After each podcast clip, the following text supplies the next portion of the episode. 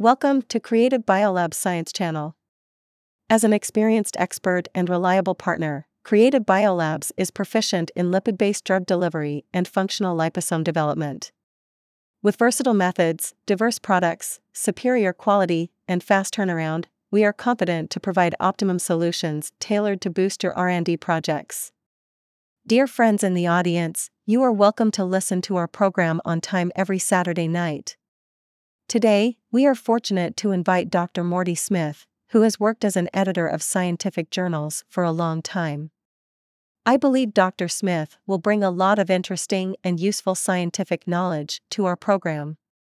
Dr. Smith, would you say hello to our audience? Good evening, everyone. Good evening, Beth. I have always wanted to participate in this popular science program organized by you, and today my wish has finally come true. I feel very excited. Welcome again. What are we going to talk about today? I have prepared a lot of content about liposomes. At the very beginning, I want to briefly explain the definition of liposomes. Biologically, when amphoteric molecules such as phospholipids and sphingolipids are dispersed in the aqueous phase, the hydrophobic tails of the molecules tend to gather together to avoid the aqueous phase.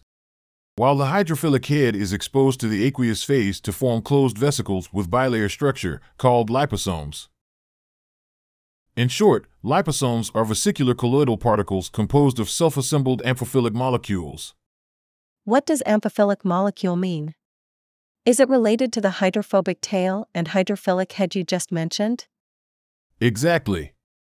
Amphiphilic molecules are molecules containing two groups with different solubility. The hydrophilic group, commonly known as the polar head, is hydrophilic, while the hydrophobic part, the so called nonpolar tail, is hydrophobic. Therefore, these molecules self assemble and form ordered structures in an aqueous solution. What kind of structure can these amphiphilic molecules assemble in water? How do they form liposomes? Single chain amphiphilic substances can form micelles in water. This is a small spherical structure.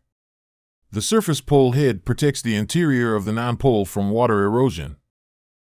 However, many natural amphiphiles, such as lecithin, have two nonpolar tails.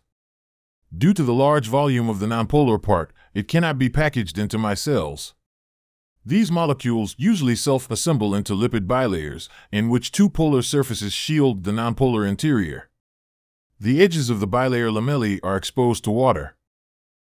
Therefore, at lower concentrations, they will self seal into a spherical structure to eliminate this adverse exposure and form lipid capsules or liposomes. I see. Single chain surfactants self aggregate to form micelles, while double chain surfactants form bilayers. This should prove that the liposome you said can be defined as an autistic spherical particle. Well, there should be many kinds of liposomes. Would you like to introduce it? Of course. According to the number of membranes, we can distinguish between large multilamellar vesicles and unilamellar vesicles. And unilamellar vesicles can be further classified by size, small, large, and huge, called SUV, LUV, and GUV, respectively. Among them, the curvature effect has an important influence on the properties of small liposomes. As far as I know, the composition of liposomes is very important because it determines the characteristics of surface and membrane, including surface charge, space interaction, membrane stiffness, and so on. What kinds of molecules are involved in the formation of liposomes? What are the differences among these different components? Generally, liposomes are composed of neutral or anionic lipids. These can be extracted or synthesized from natural sources. The most commonly used natural lipids are phosphatidylcholine, sphingomyelin, and phosphatidylethanolamine. These are usually extracted from natural substances such as egg yolk and soybean. These lipids belong to the category of neutral ions. Negatively charged lipids include phosphatidylserine, phosphatidylglycerol, and phosphatidylinositol. Besides what you mentioned, I heard that cholesterol is also one of the components of liposomes. Why does cholesterol participate in liposome synthesis? Great question. Cholesterol is added to improve the mechanical stability of the bilayer membrane and reduce the leakage of the encapsulated material. Because the most common use of liposomes is to transfer and deliver certain substances to their destination. Can different kinds of liposomes be distinguished according to their functions? Of course. For example, the interaction between conventional liposomes and the environment is not specific. Sterically stabilized liposomes can react specifically with targeted ligands. Polymorphic liposomes change their phase when interacting with specific preparations or media. What are sterically stabilized liposomes? Why do they combine with other specific ligands? Liposomes coated with inert hydrophilic polymers, such as polyethylene glycol, are called sterically stabilized liposomes. Inert liposomes have good stability in a biological environment. Liposomes with targeted ligands, such as monoclonal antibodies, lectins, or oligosaccharides, can target specific targets. Traditional targeted liposomes are usually used for in vitro experiments and tests, while space stable liposomes with ligands are used for systematic targeting of specific cells. I got it.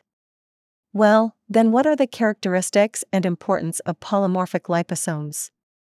Polymorphic liposomes are composed of very active lipids. They change their phase and structure under specific interactions.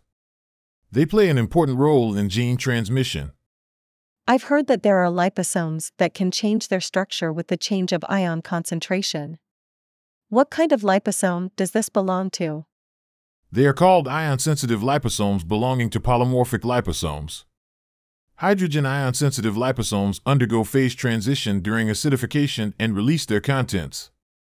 If pH sensitive polymers bind to the liposome surface or coexist freely in solution, changes are triggered with increased membrane permeability and liposome disintegration or fusion. In addition to hydrogen ions, liposomes can be sensitive to other ions, such as calcium ions. One example is cationic liposomes, which can change their structure when interacting with negatively charged polymers. What is the most common hydrogen ion sensitive liposome? I want to know more about this part. So far, the most common liposome is dioleoyl phosphatidylethanolamine, referred to as DOPE. DOPE liposomes usually become unstable at a pH below 8. Because this pH range is usually not suitable for in vivo application. Moreover, the liposome can fuse with the nearby membrane or disintegrate and flocculate.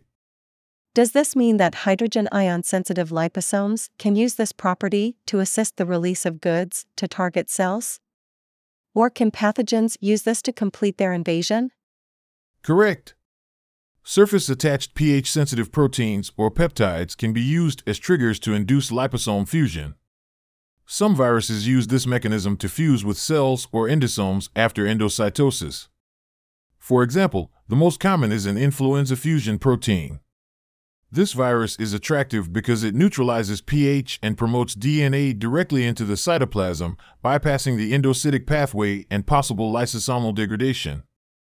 How to explain the application principle of pH sensitive liposomes? In terms of application, in brief, pH sensitive liposomes are functional liposomes with intracellular targeting and control of drug releases, such as genes, nucleic acids, peptides, and proteins.